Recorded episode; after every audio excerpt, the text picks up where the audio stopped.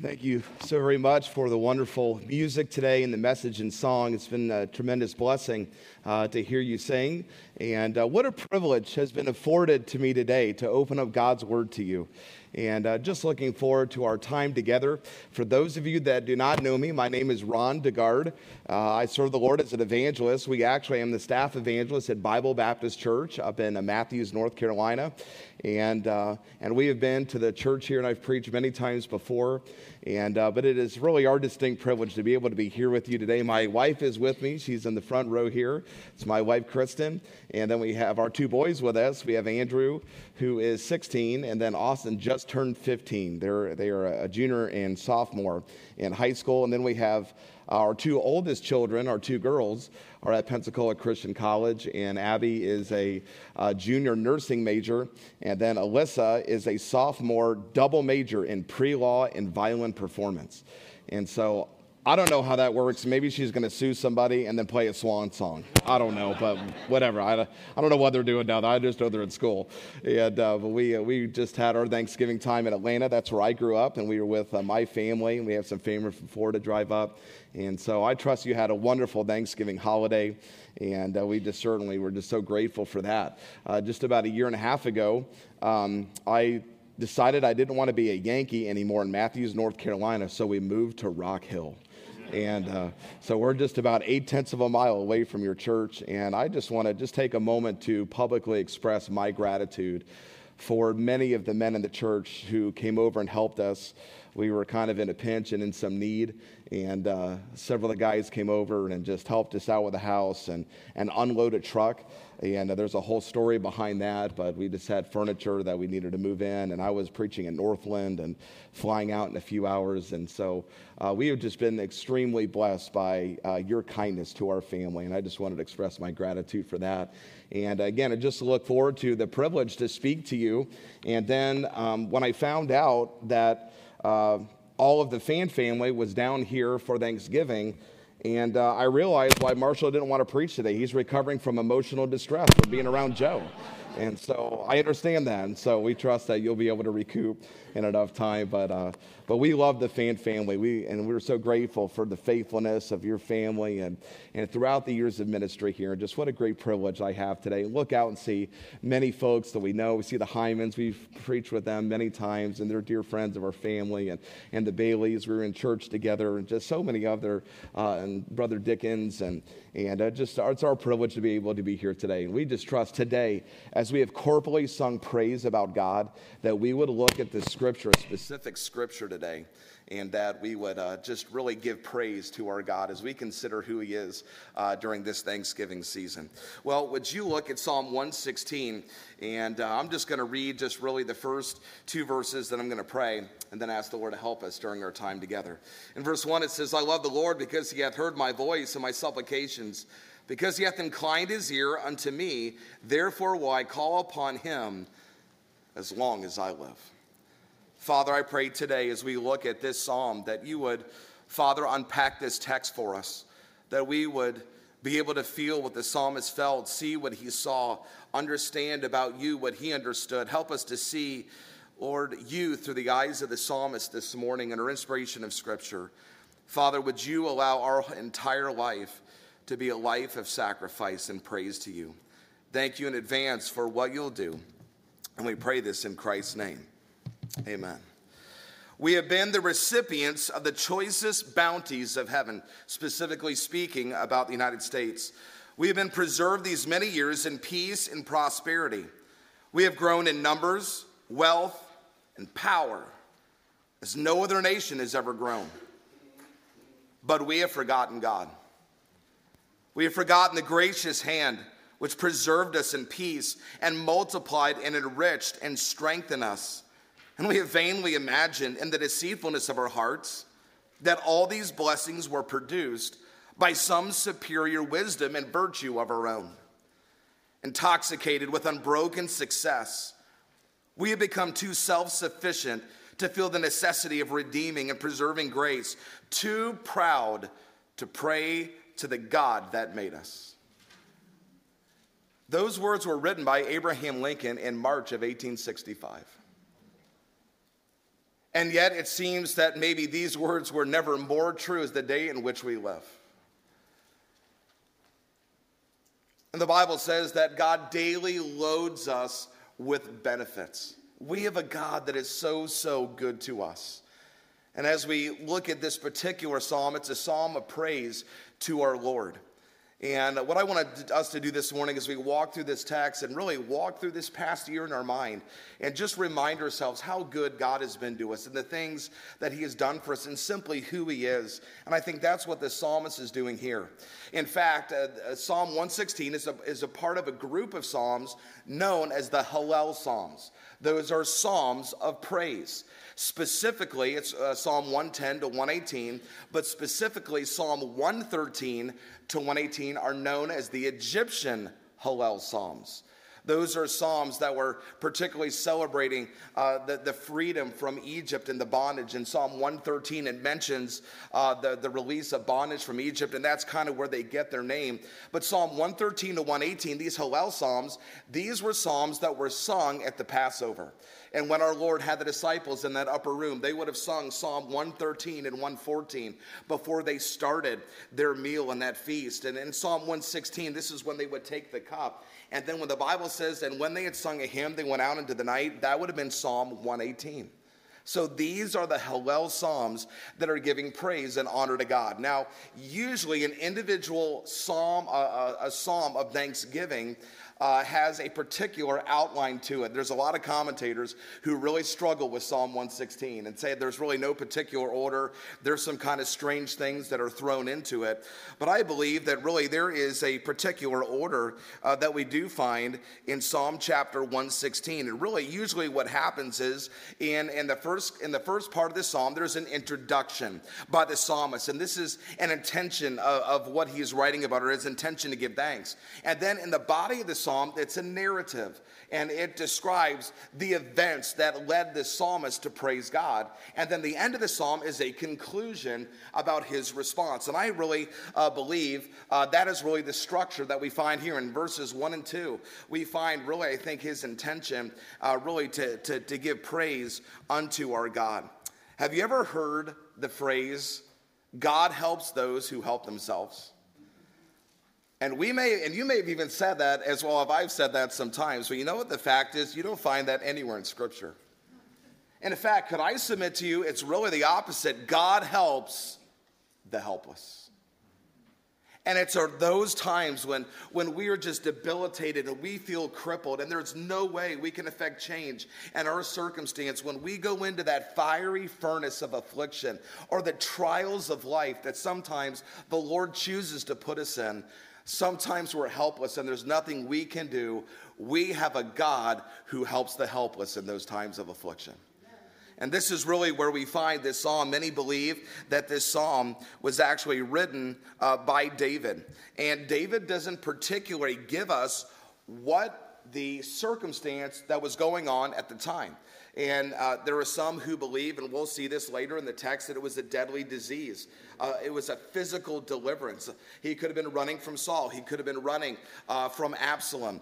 We don't know particularly what event in David's life prompted this specific psalm, but maybe the Spirit of God did that on purpose.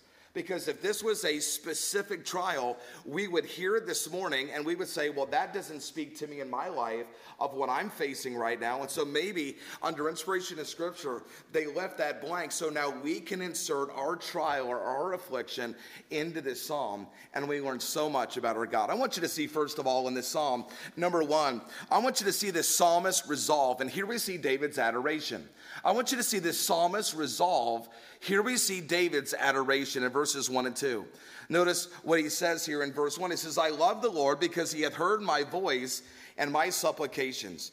So there's a lot of scholars who believe, Hebrew uh, uh, scholars who believe that really this subject is not going with I love the Lord. You could read it this way I love because the Lord hath heard my prayers and it really has an intensification of David's love for his God. But he says, I love the Lord because he hears my voice and my supplication. That word here, it really means to listen or to pay close attention to. Because he says in verse 2, He has inclined his ear to me, therefore I shall call upon him as long as I live. So here is, here is really the introduction. This is David's adoration. I love the Lord because look at who he is and what he's done for me. This is a psalm giving thanks for answered prayer and a physical deliverance that he gave to David. And he says, I love the Lord because look at who he is and what he's done for me. And then you begin to see, really, number two, I want you to see the psalmist rescue. And here we see David's intervention. We see now, we begin to see what uh, really God does for the psalmist. And we see how God steps in. And I want us to look closely at this. Uh, and I want you to see how God intervened in the life of David in the middle of his affliction. By the way, this past year, has God put you on a road or in a trial you never would have chosen yourself. But there you were, dealing with circumstances you never would really want in your life. And you may have even asked yourself your question God, what are you doing? Or God, why are you doing this? Can I tell you, just as the Lord in, in Psalm 23 says, He leadeth me in the paths of righteousness, right paths, sometimes those paths, those right paths, are through the valley of the shadow of death.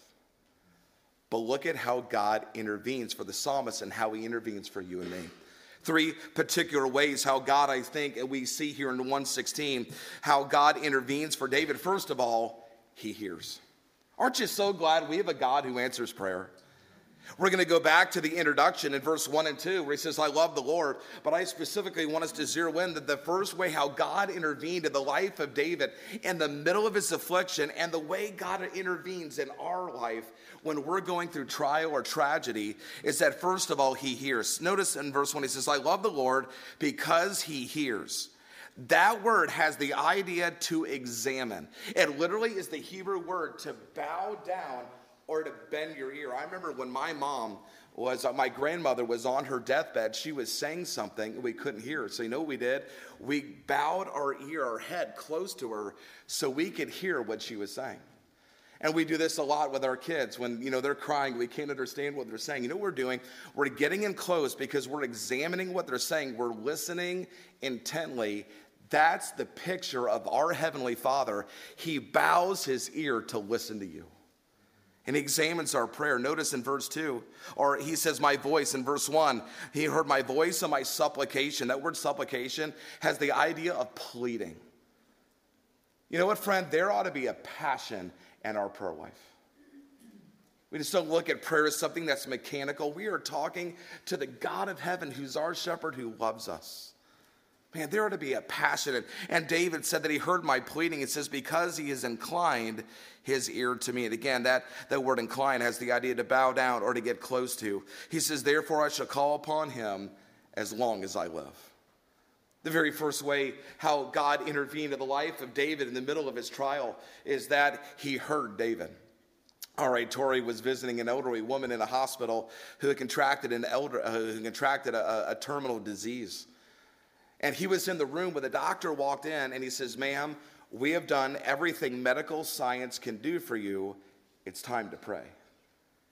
She sighed and says, Oh, has it come down to this? Speaking of prayer, Dr. Torrey, in his quick wit, says, Ma'am, it always starts with this. Speaking of prayer. The doctor stepped out into the hallway with Dr. Torrey, and the medical doctor said, Brother Torrey, I understand you're a learned man but you don't understand medical science. Her disease is terminal. There's nothing we can do for her. He said, Sir, I realize that I don't understand medical science, but I do understand our Messiah. Dr. Torrey started to pray that God would heal that, that God would heal that woman, in which three days later, God did. And as a direct result of that answered prayer, that doctor came to know the Lord and was born again. You know what he hears? We have a God who doesn't frustrate you. Why would God command you to pray if it didn't make a difference? The effectual, fervent prayer of a righteous man, it availeth much. Look back at 2023 and look at how much God has answered prayer. This past uh, April, we were in Washington State in meetings, and Austin Berge, the young family, he's the, uh, the husband of the young family that travels with us, his truck broke down, and uh, it was it was going to be a very expensive repair. So uh, the pastor was asking about it. We were just at the table in the church. We just finished lunch, and so uh, he, the pastor said, "Well, why don't we pray for Austin?" And so he prayed, and uh, that God would provide for him, and that God would bring in some money, uh, really to help him with the repair of that truck.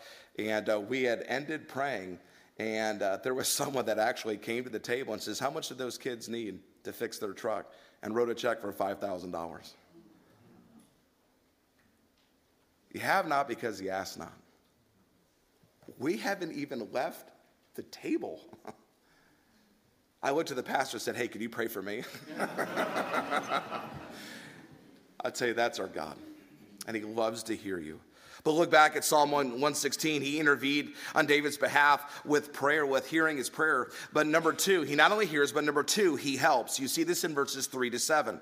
Would you look at this? He said, The cords, those are of the ropes uh, of death, has compassed me. And, uh, and really, that word death, uh, it has the, uh, that is the same word that is translated either death or a deadly disease or plague or epidemic. This is where scholars believe that this could be a deadly disease that really was coming on the life of David. Have you ever faced a life threatening disease? Have you ever been in the position where you were waiting for the biopsy of a tumor that they took out? We've been there. Possibly that's right where David was, and maybe you can identify with that. He says, The cords of death have compassed me. He says, And the terrors of Sheol came upon me. That word terrors, uh, it has the idea of anguish. He said, I found distress and sorrow. The word distress is the same word we get our English word Sarah from. It means uh, anxiety or an extreme di- uh, distress of body and mind. And so there, there was an anguish, there, there was an anxiety about what was happening, a fear of how this was all going to unfold. He said, I found distress and sorrow. And that is the word for agony. It's a condition of great sadness, and it's usually associated in Scripture with a loss or bereavement. Have you lost a loved one that has gone on before you this year? So David is saying the deaths of the death, uh, the, the cords of death have compassed me, and this this anguish and this anxiety, and this and this agony has rolled upon me be very similar to what Paul, the position Paul was in in 2 Corinthians in chapter 1 in verse 8, where he says these words, For we would not, brethren, have you ignorant of our trouble which came to us in Asia, that we were pressed out of measure above strength, insomuch that we despaired even of life. But we had the sentence of death in ourselves, that we should not trust in ourselves, but in God which raiseth the dead, who delivered us from so great a death, and doth deliver, in whom we trust that he will yet deliver us. So he's recounting what he is going through. And look at verse 4. He says, Then I called upon the name of the Lord. Oh Lord, I beseech you, save my life. And that word save literally is the word for rescue. That's why we're seeing David's rescue here. But would you look at verses 5 and 6? You see a picture that David prays about God. And this is repeated in other places in the Old Testament. Would you just meditate just for a moment who this rescuer is that intervenes in the life of David?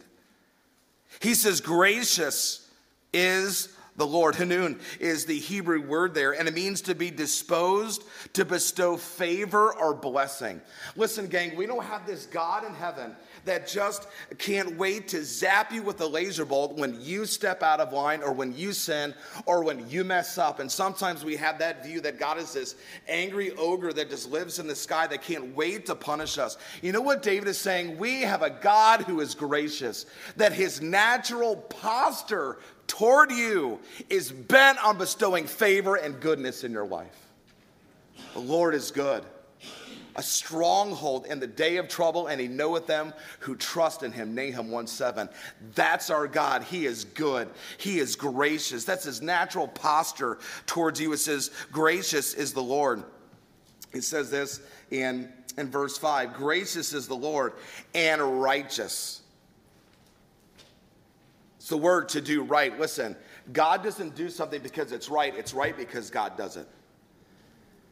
God's always going to do the right thing. Genesis 18 shall not the judge of the earth do right. As for God, his way is perfect. He's not going to make a mistake in your life.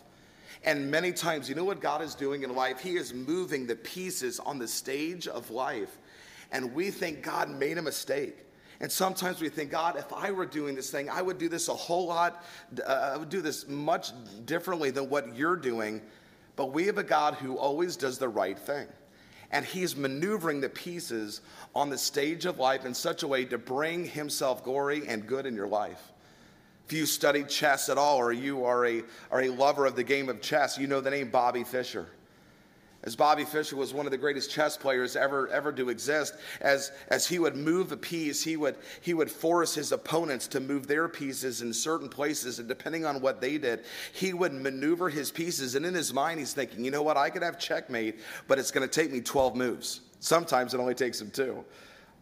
But he knows I'm 12 or 16 moves down the road with us, and he knows where he's going, and he's patient, and he's just waiting for his opponent to react to what he's doing. And you know what? 12 moves later, 16 moves later, he puts his opponent in checkmate. Can I just tell you, in your trial and your affliction, God is just moving the pieces on the stage of life. He's already 12 moves ahead of you. And you just have to trust him and be patient because he's about to put the devil in checkmate and he's going to bring it to a glorious end. So he's gracious is the Lord and righteous. It says in verse 5, Yea, our God is merciful. That's the word to be compassionate. Now, this word means to show kindness, and it doesn't necessarily mean to grant forgiveness, but it is so closely connected with it that it usually carries that idea. You know, we have a God that is merciful. God is merciful to those that are in distress, and God is merciful to those who deserve judgment. Aren't you glad for that? And then he says this in verse 6 The Lord preserves the simple. The word preserves means to watch over or to guard. He preserves the simple. That means those that are ignorant or naive. Maybe they're ignorant or naive to evil. God preserves those, He watches over those, he guards those when you don't know what to do. But look at what he says in the very next verse. He says, The Lord has preserved the simple. I was brought low. That means to, to make tiny or, or to lack what is needed. And he helped me. Verse 7 Return unto thy rest, O my soul. David's not talking to God, he's talking to himself. You know what he's doing in his trial? He is recounting the Lord's person. Listen, we have a God this morning who is good and he is gracious and he's always going to do the right thing. And we have a God that just has a natural bent on bestowing favor upon you. And we have a God who is merciful to those in distress, and He's merciful to those that deserve judgment, and He watches over you when you don't know what to do. That's what you ought to be preaching to yourself in your trial and your affliction. And notice he says in verse 7 Return to your rest, O my soul. For the Lord hath dealt bountifully with me. In verse 8, For thou hast delivered my soul from death. And so here you see specifically how the Lord has helped them. First of all, he was delivered from death. You have delivered my soul from death. Secondly, from distress. My, my eyes from tears. There was an emotional distress that just swept over David as he was sorrowful. He said, My feet from, strum- from stumbling. That literally has the idea that God was removing an obstacle that was going to cause him to fall and create damage. And so, how did, how did really God, God help him? Uh, he helped him in several specific ways, but thirdly, this is the part under he heals. So, how did God intervene in the life of David? He hears, he helps, but beginning in verse 8, as we were just reading, he heals. And so he healed him from death, from distress, from damage. Then you have verse 9. This is one of those verses that is wedged in there that you're not quite sure what's happening. He says this in verse 9 I shall walk before the Lord in the land of the living. This is a vow that he makes. Lord, if you deliver me, man, I'm going to walk. What he's saying is, in the light as you are in the light. I'm going to walk with you. And again, that New Testament counterpart would be, I'm going to walk in the light as you are in the light. That's a very reassuring thing, but man, that's a demanding thing. He's making a vow of a life of obedience. And then would you look at verse 10? It says, I believed when I said, I am greatly afflicted. Does that seem strange to you? When, when I started to read this psalm, I thought, what in the world is that talking about? Paul actually quotes the Septuagint here in 2 Corinthians chapter 4 and verse 3. He says, I believed and so I spoke. Really, what David is saying here is simply this I kept my faith even when I was in my affliction. He said, I believed when I said, I am greatly afflicted. That word afflicted means emaciated, to be wretched, to be hunched up. It almost has the idea that you are in such a difficult position, you literally are in the fetal position. It means pitiful or bowed down. And so in verse 10, God delivered him from despair. Have you ever been there? Have you ever been this past year or maybe years previous in such a place where you were just in the fetal position? There was nothing you could do and you literally despaired. We just read Second Corinthians where Paul maybe could have been like that and God heals him from that. But look at verse 11. He said, he, I said in my alarm, that word means to make haste or hurry. It has the sense of urgency. I said in my urgency, all men are liars. Again, this seems strange to us, and we're like, I'm not sure what's going on here. This can possibly refer to false accusers against himself or others who say they could deliver him and rescue him, but they didn't make good on it and they let him down. He delivers him, lastly, from being disillusioned. People will fail you. At times, spouses will fail you. At times, kids will fail you. The Lord will never fail you. And He intervenes by hearing, by helping, and by physically healing David, possibly from this deadly disease. Look back at this past year. Could you identify the fingerprints of God on your life as He's intervened for you, as He heard you when you prayed? And when you called out to the Lord in your distress and when you were helpless, and He helped you and He healed you. In verses 3 to 11, it's what the God, it's what God does for the psalmist. And we see, we see the psalmist rescued, and we see David's intervention. But the last part of this psalm, I want you to see number three, uh, the psalmist's response. And here we see David's consecration.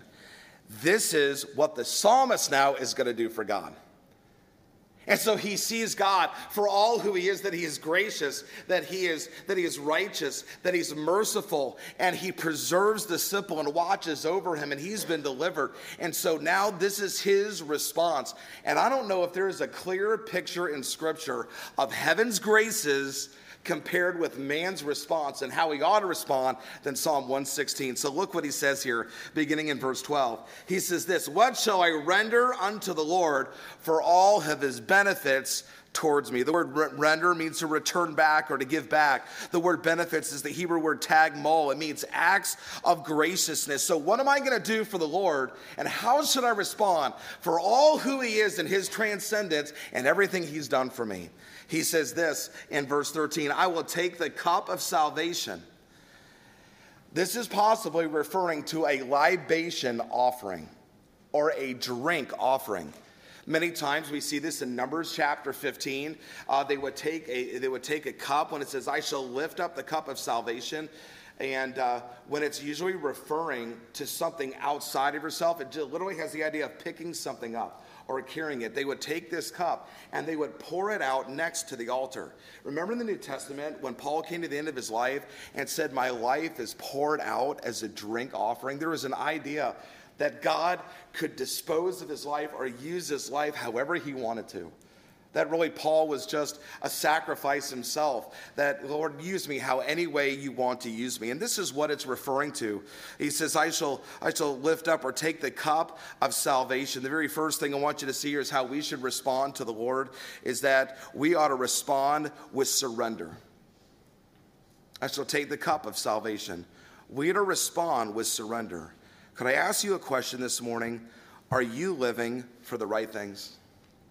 Maybe are you climbing the corporate ladder and maybe you get to the top or you get to the world's ladder at the top. And if that's all you live for, you know you're going to find that, you, that, that that ladder was leaning against the wrong wall the whole time. There's nothing wrong with growing your business or making money.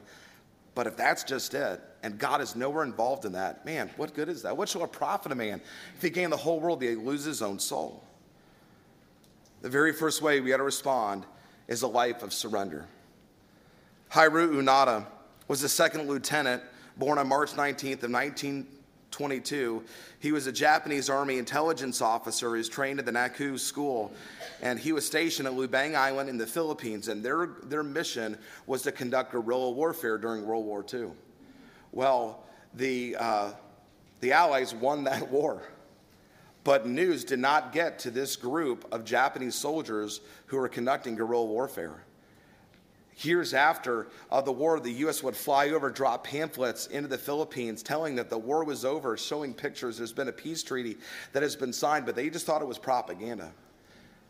They're, they thought that he was dead, and they pronounced him actually dead. And it was uh, in 1974, there was a, a journalist, a college student who was a journalism major, who believed that Hiroo Onoda was alive. He went to the Philippines and he found him.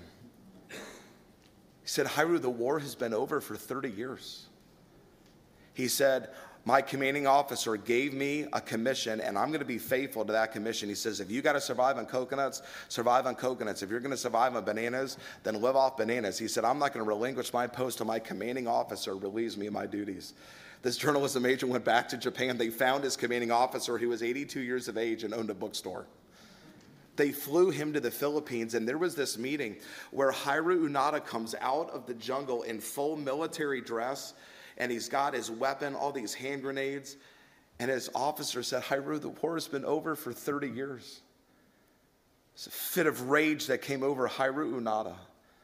And then he broke down sobbing and weeping as he placed his weapons in the arms of his commanding officer.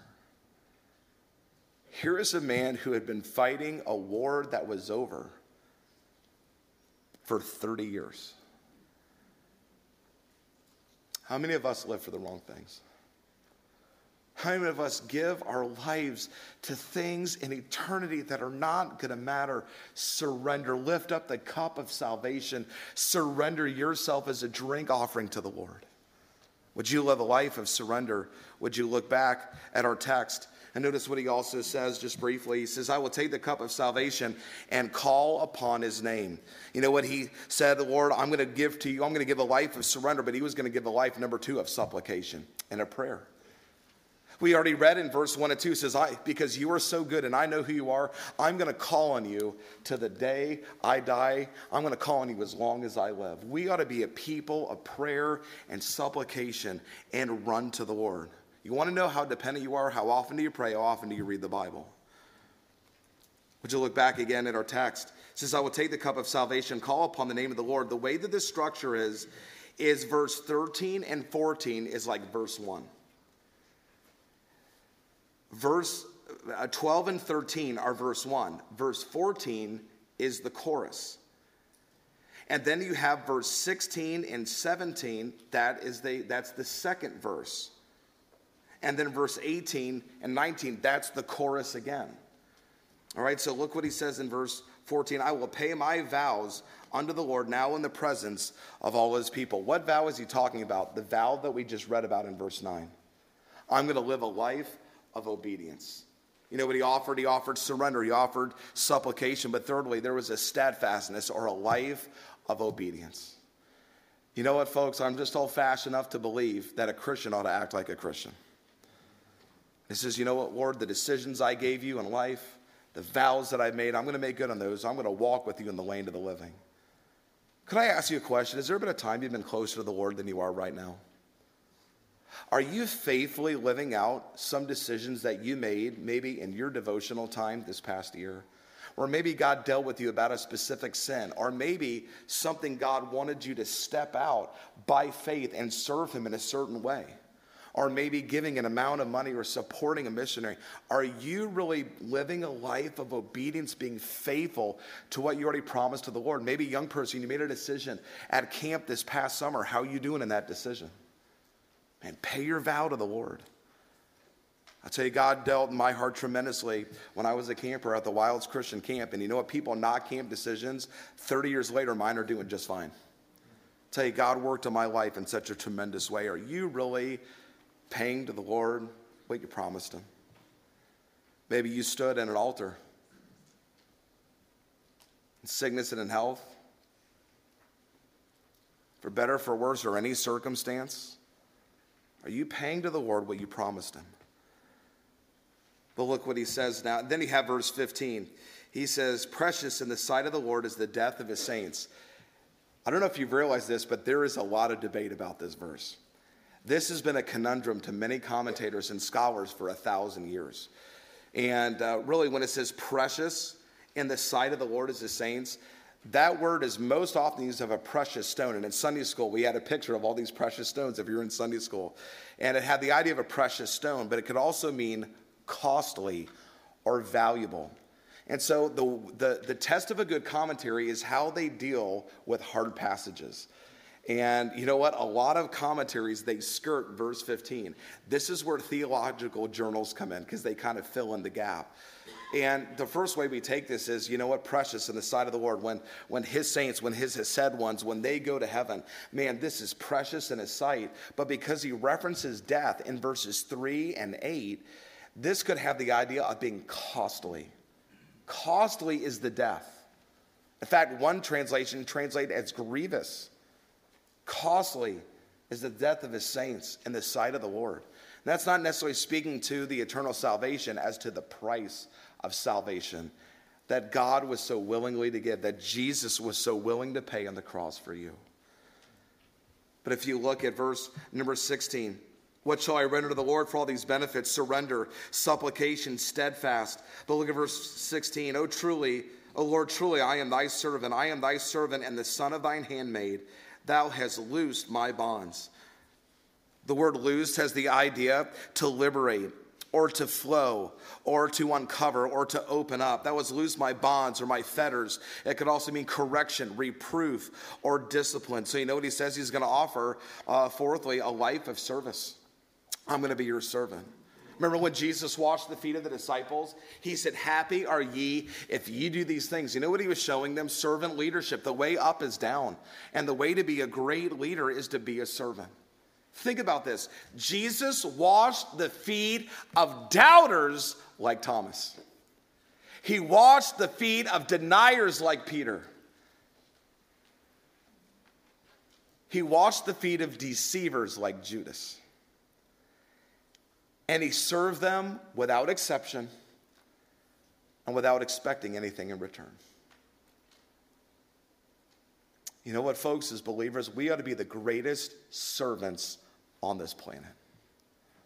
See the bumper sticker, he who dies with the most toys wins. You know what it ought to read? He who dies with the dirtiest towel wins. Could I ask you this morning, how dirty is your towel? You know why we serve others? Not because they deserve it, we serve them because of him. Look at what he's done for you. And there's a life of surrender, he says, and of sacrifice, and of supplication, and steadfastness. And look at verse 17.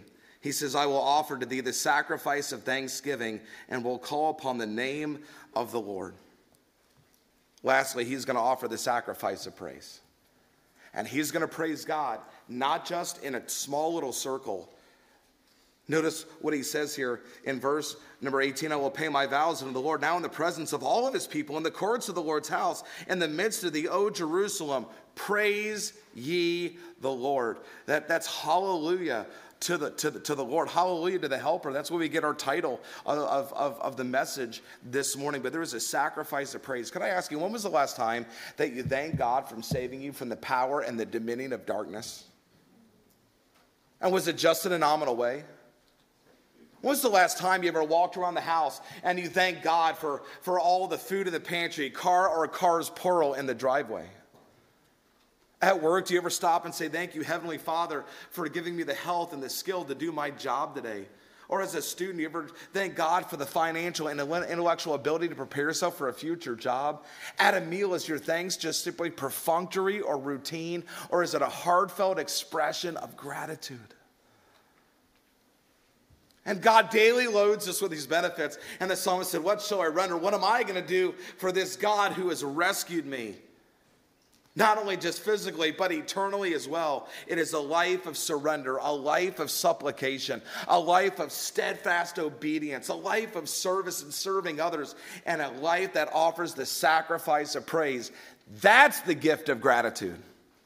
Man, that's what Thanksgiving, man, is all about, and how we ought to respond to this God.